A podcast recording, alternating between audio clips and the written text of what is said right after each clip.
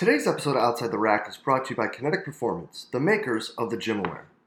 In today's world of strength and conditioning, data collections become the utmost of importance, and that's exactly where GymAware separates itself from the competition. Because when we're sitting there and looking to collect data, what data are you actually collecting? And are the numbers you're looking at fitting into the exercises that you're utilizing? And even more so, are they going to answer the questions that you're looking for? Looking at different ways that you are moving the barbell through peak and mean, both velocity and power, is really what separates GymAware from the competition. Being able to understand what your ballistic exercises are doing separate to what your strength exercises are doing really allows you to program at a much more specific level for your athletes. So hop on over to kinetic.com.au to see what Evan and his team have in store for you today. The world of strength and conditioning is filled with some fantastic practitioners that are always searching for more. But more what? What are strength and conditioning coaches searching for to better their ability to prepare their athletes?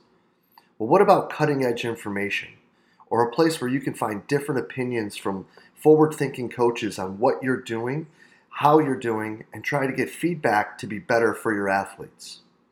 Or what about a place where you'll find like-minded coaches that can provide solid coaching advice and career development for you as you progress through your career as a strength and conditioning professional? Well, this is exactly why we built the Strength Coach Network. You'll have access to exclusive monthly content on top of the sensationally active forum that we have where you can communicate with coaches all over the world to find those answers that you're looking for to help you be a better practitioner for your athletes. So make sure you hop on over to strengthcoachnetwork.com/CVASPS, that's strengthcoachnetwork.com/CVASPS, and get your 48-hour trial for only $1. I look forward to seeing you in the Strength Coach Network.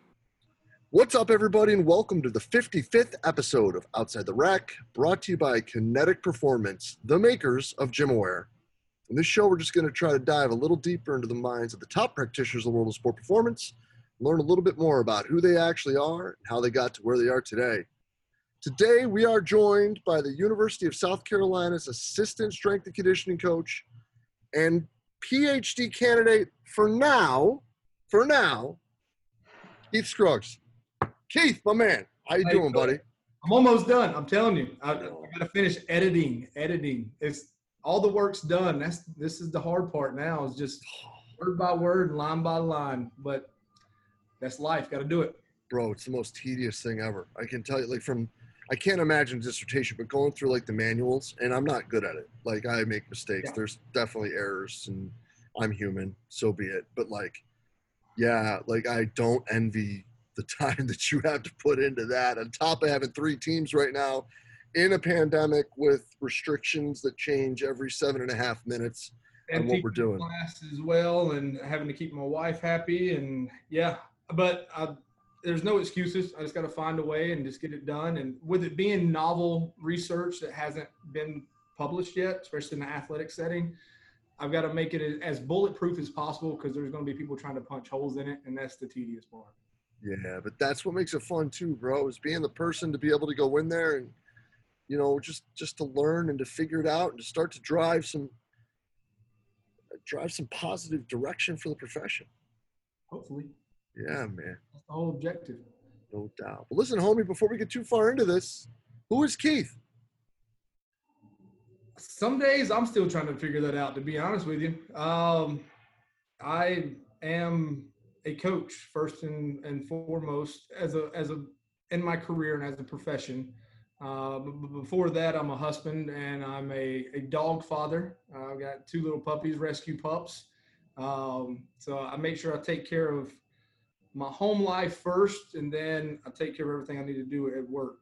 And then when it comes to that, I'm a coach first, researcher second, instructor or adjunct professor third, and just trying to be a positive person every day and trying to be a positive influence to everyone I come across. I mean, I'm seeing between 70 and 120 people every day, depending on the day.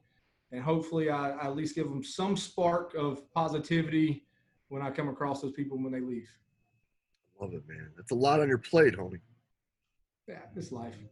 Yeah, man. But I think most people like us, though, in this profession, like if you aren't that busy, we tend to not be good with time. No, like during the quarantine, the start of the pandemic, the first week, I'm gonna be honest, I enjoyed it. I didn't set an alarm for 4 a.m. I woke up when I naturally woke up, and I went to bed whenever I wanted to go to bed, and I went, you know, I went out in the yard. I got stuff done. I didn't care. But after about a week, not having that social interaction, and I can only imagine what our student athletes were going through when this is their life. They've been used to sports their entire life, and so have I. I started going crazy, stir crazy. Like I needed to talk to people. I never call people on the phone, and I just started calling up random people. Hey man, I haven't talked to you in 7 years. But I just needed to talk to people. Oh man, I hear you. I hear you. And the structure helps with that as well. Yeah. But man, as a guy who's coaching, researching, teaching, I'm actually really intrigued to see what this is going to be, because it's these epiphanies are really unique to each individual. So if you wouldn't mind for me, bud, describe a learning situation that brought about an epiphany in your career. So when you sent me that, the first question I wrote down was that a learning experience for me, or was it a learning experience for one of my athletes that I was responsible for? Ooh. So I tried to come up with an answer that kind of tied both of those together. So I think this covers both. But the first time I was asked for career/life advice from one of my athletes, that was the epiphany for me, that this is more than just squats and cleans and deadlifts and lunges and med ball throws and sprints and conditioning. This is an opportunity to help young people figure out their life. And I mean, we're all trying to figure out life. You're continually navigating through a bunch of other stuff and a bunch of BS.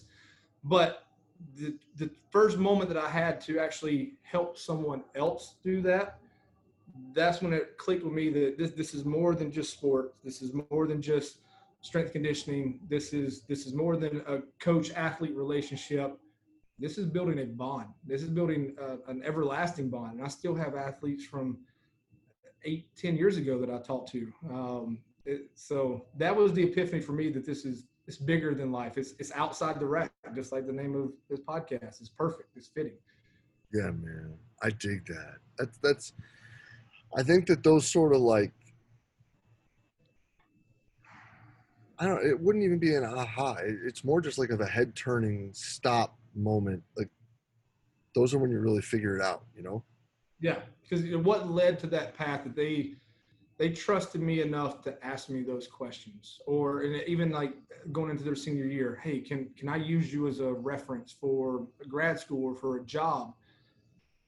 Like out of anybody that they know, why do they choose a strength conditioning coach? What kind of bond have I created with them that they trust me to give them that kind of reference?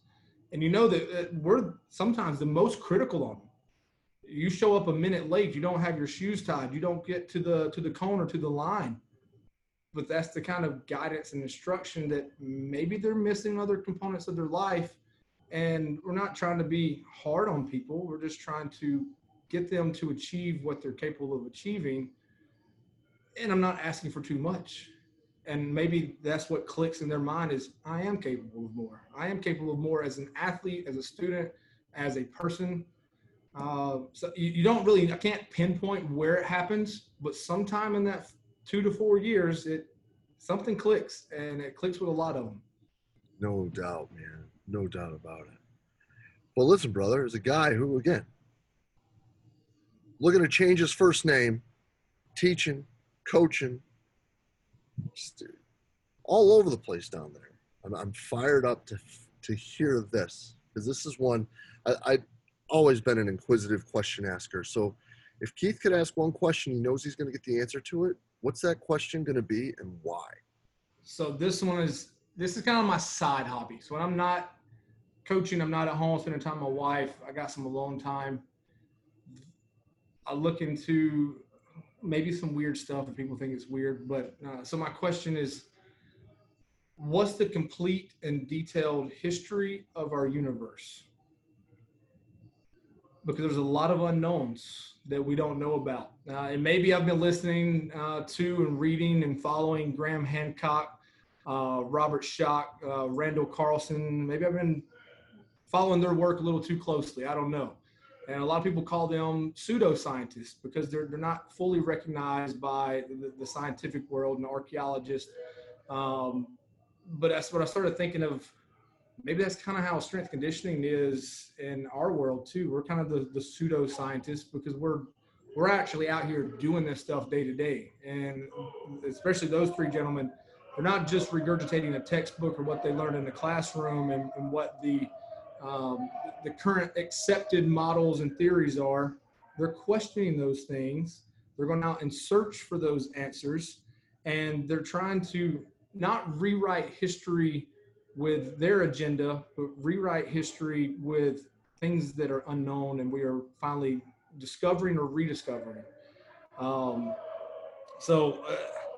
They bring up valid questions that we should be asking and seeking answers for. And I'm not discrediting the Bible or anything like that or any other religious text. I just think there's a lot of truth or hidden truth or things that are lost in translation that are within those texts or oral traditions. I want to know what happened prior to and after the Younger Dryas period. Have you heard of that? For those that don't know, the Younger Dryas period happened roughly 12,800 years ago. And it was a theory at first, but now we're finding more and more evidence of massive flooding, of heating of our structures. It was coming out of the last mini ice age. We had some massive heating. What caused that? Now, I think it was 2018 or 2019, they found evidence using LIDAR of a large meteor that had crashed into Greenland. So if a large meteor crashes into Greenland and it's all covered in ice, it's going to cause things to heat up, and there's going to be a lot of water melting into the oceans, and the oceans are going to rise.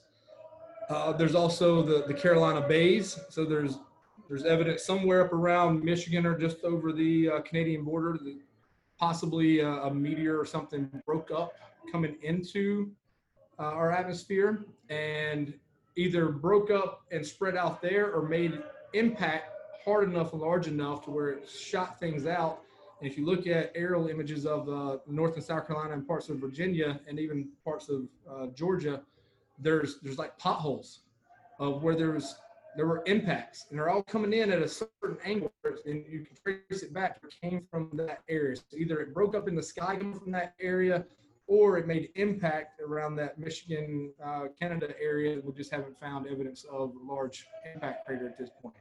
I think that supports a lot of the flood myths that are present in many of the cultures, from the Native Americans to Noah in the Bible, the Sumerian Gilgamesh text, and then that leads to the Babylonian stories, and you have the Bhagavad Gita and the Hindu culture. That's, and assuming that our current dating technology is accurate, we've discovered early human remains that are between 300 and 350,000 years old. So there's a lot that we don't know about ancient civilizations and possibly ancient advanced civilizations, and I'm not trying to dive into ancient aliens theories and stuff like that, and like History Channel, which I do watch that show quite frequently. But there's just a lot that we don't know about. Questions I have is like, who built the pyramids? And not just the ones in Egypt, but all around the world, because we've got pyramids in Egypt, we got pyramids in China and Bosnia and South America and Mexico and others. And are there others that were destroyed? Maybe through the flood or from other events that have happened throughout our history. Why were they built and when were they built? There's still some debate on when the pyramids were built, whether that was 3,000 to 5,000 years ago, and especially the Sphinx. The Sphinx has largely been covered throughout its history with sand, but now when they've uncovered it, there's evidence of water erosion. But there hasn't been enough water to cause that kind of erosion for roughly 12,800 years. So was it built before 3,000 to 5,000 years ago? Was it present during the Younger Dryas period and we had flooding come through there? I don't know. A lot of unanswered questions. Was Atlantis real?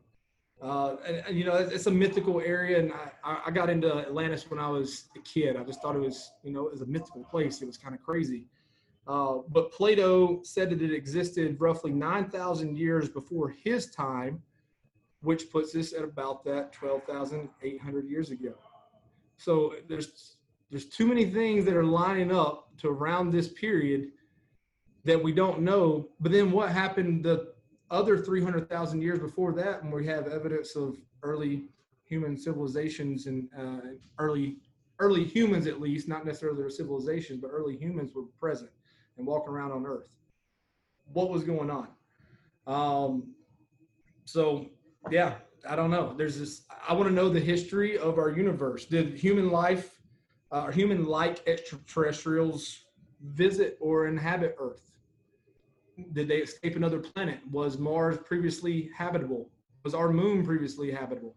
And then they had to escape something, and they came here, and that's where we had some interbreeding, just like we did with early hominids and everything else. I don't know. I don't know. We could go down this rabbit hole all day. But in short, yeah, I want to know the complete and detailed history of our universe. And I think that would answer a lot of our current questions and problems that we have today. Bro, that's unbelievable. And I'll tell you this, that literally would have been the last thing I would have guessed. Really? Yeah. Yeah. No, I think I got a bald head and a beard. No, but like, it's like, not just because it's different, but because how you can tie it back into like what we do in a way. Like, I think that that's rad. And that's what when I teach my class, like I'll sometimes give readings or, you know, I'll have article reviews, and it'll be something that is totally perceivably unrelated. And I'll have my students question, well, why are we reading this? This has nothing to do with physiology or biomechanics or sports or anything else. I'm like, I want you to read it, and I want you to reflect on it and find a way that this ties into what you do or what you want to do. Because reading into stocks, I can find something that's going to apply. And that's last time we talked, that's what led to one of my questions in my dissertation is, we look at volatility in the stocks, and we look at, you know, how stable are they, or are they a boom or bust type of stock? But we're not looking at that in strength conditioning or athletic training or sports medicine. We're looking at peaks and or best and averages, and not looking at variability. I want to see consistency. And we always say it. We say these things. Consistency. Consistency is key. Why don't we track it? Why don't we look into it? But the same thing looking at history. If you don't know history, it's bound to repeat itself. And climate change is another big topic right now. What's happened in our history that has led to massive changes in climate? And the Younger Dryas period is a massive change in climate, and it's been relatively stable since then. And we've had humans on Earth, not to our level and using machinery and everything else, and having the greenhouse gases, but what happened that led to changes in their civilizations and their lifestyle and their cultures? And those are the questions we need to ask and look into. Are there things that we can prevent? Are there things that we can plan for? And that's life, and that's strength and conditioning. Facts, man. I love that. I love that. Well, listen, brother, let me get you out of here on this one. I mean, it's coaching, teaching, PhD work. Got to find time for to get back to zero, buddy. What's Keith's escape? I've got two. And again, they tie back into life. My first one is yard work, landscaping around the house. And the reason I like that, because there's nothing like seeing the final product of something you helped create. I didn't grow the trees. I didn't grow the grass. I'm not giving it the sunlight. That's all stuff that's natural. I do water the grass with irrigation system, but yeah, I helped create it. But when you shake things up and you can sit back and reflect and see the final product, it's very appealing. It's very pleasing, because especially in coaching, I feel like we never fully see the final product. We help create stuff throughout their 4 years here, 5 years sometimes. But you know that they're capable of more, especially the ones that go on and play professionally and they hit another level. But you help create that to actually sit back and see something that you've worked hard on and having instant gratification of seeing the results. That's it. Same thing with life. We're never fully matured, so we never fully see the final product in front of our eyes. But yeah, landscaping, yard work. Then my second one is golf, because there's nothing like a friendly reminder to remain humble. No doubt. Yep. That's it. Landscaping and golf, man. And both will humble you, man. Like, you do all that work and then you walk out and it's like all of a sudden there's a clover or there's something and it's just like, man. I got mushrooms popping up. Yesterday, everywhere. Dude, I got that everywhere too. I'm like, where is this coming from? I left for work the night before, I walked my dogs, and I checked that one area that I always have mushrooms. Didn't see a single one. Left the next morning, gave it a glance. It's dark. I didn't see anything. By the time I got home, now granted that was 14 hours later, I had 6 mushrooms pop up. It's crazy. They explode. They're just like, they come from nowhere and all of a sudden it's just like, they're like, and I don't know what it is. And it started when that hurricane came up the coast. Yeah. I don't know what was in that water. Just saying, like, I mean, I'm not trying to gross nobody out here, but, like, those things don't come from nowhere. Like, they grow off stuff. Yep. It's like, where, like, I'm with you, man. They only grow in it's kind of a sign that you have a healthy yard or healthy soil, because they only grow in healthy soil. So if it's too acidic, then they won't grow. So it's a good sign that the soil is good for growth. But at the same time, yeah, I got to pick those things up every day. Yeah, pass. Pass. Well, listen, brother, as always, great to see you. Great to catch up. Glad you're doing well. Fired up. Get a last shout out to my man, Rick Flair here. Yeah, man. Oh, yeah. If you need one of these, rickflair.com, rickflairshop.com. Keith's going to get a nickel every time they buy one. But no, man, I'm fired up for this next month and you being able to change that first name, brother. Because that's a lot of work and a lot of effort and a lot of time, and I'm glad you're finally getting to see the fruits of your labor. So the crazy part of that is I was the first one in my family on either side to graduate with a bachelor's degree, and now I'll be graduating with a PhD. And I'm just like history. I'm trying to change my family tree. Good for you, brother. Good for you, Keith. As always, man. Awesome to see you. Thanks so much for your time. Cheers, brother.